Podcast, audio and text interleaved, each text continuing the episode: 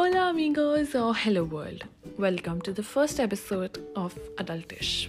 I'm 17 years old, and my name is, well, let's not get to that yet. So, this is just an introduction to the podcast, which will take you through my highs and lows of the road to the real world. So, ladies and gentlemen, fasten your seatbelts because you're going to enter the life of someone who's stuck between being an adult or being a child basically um, a teenager. See you in the next episode.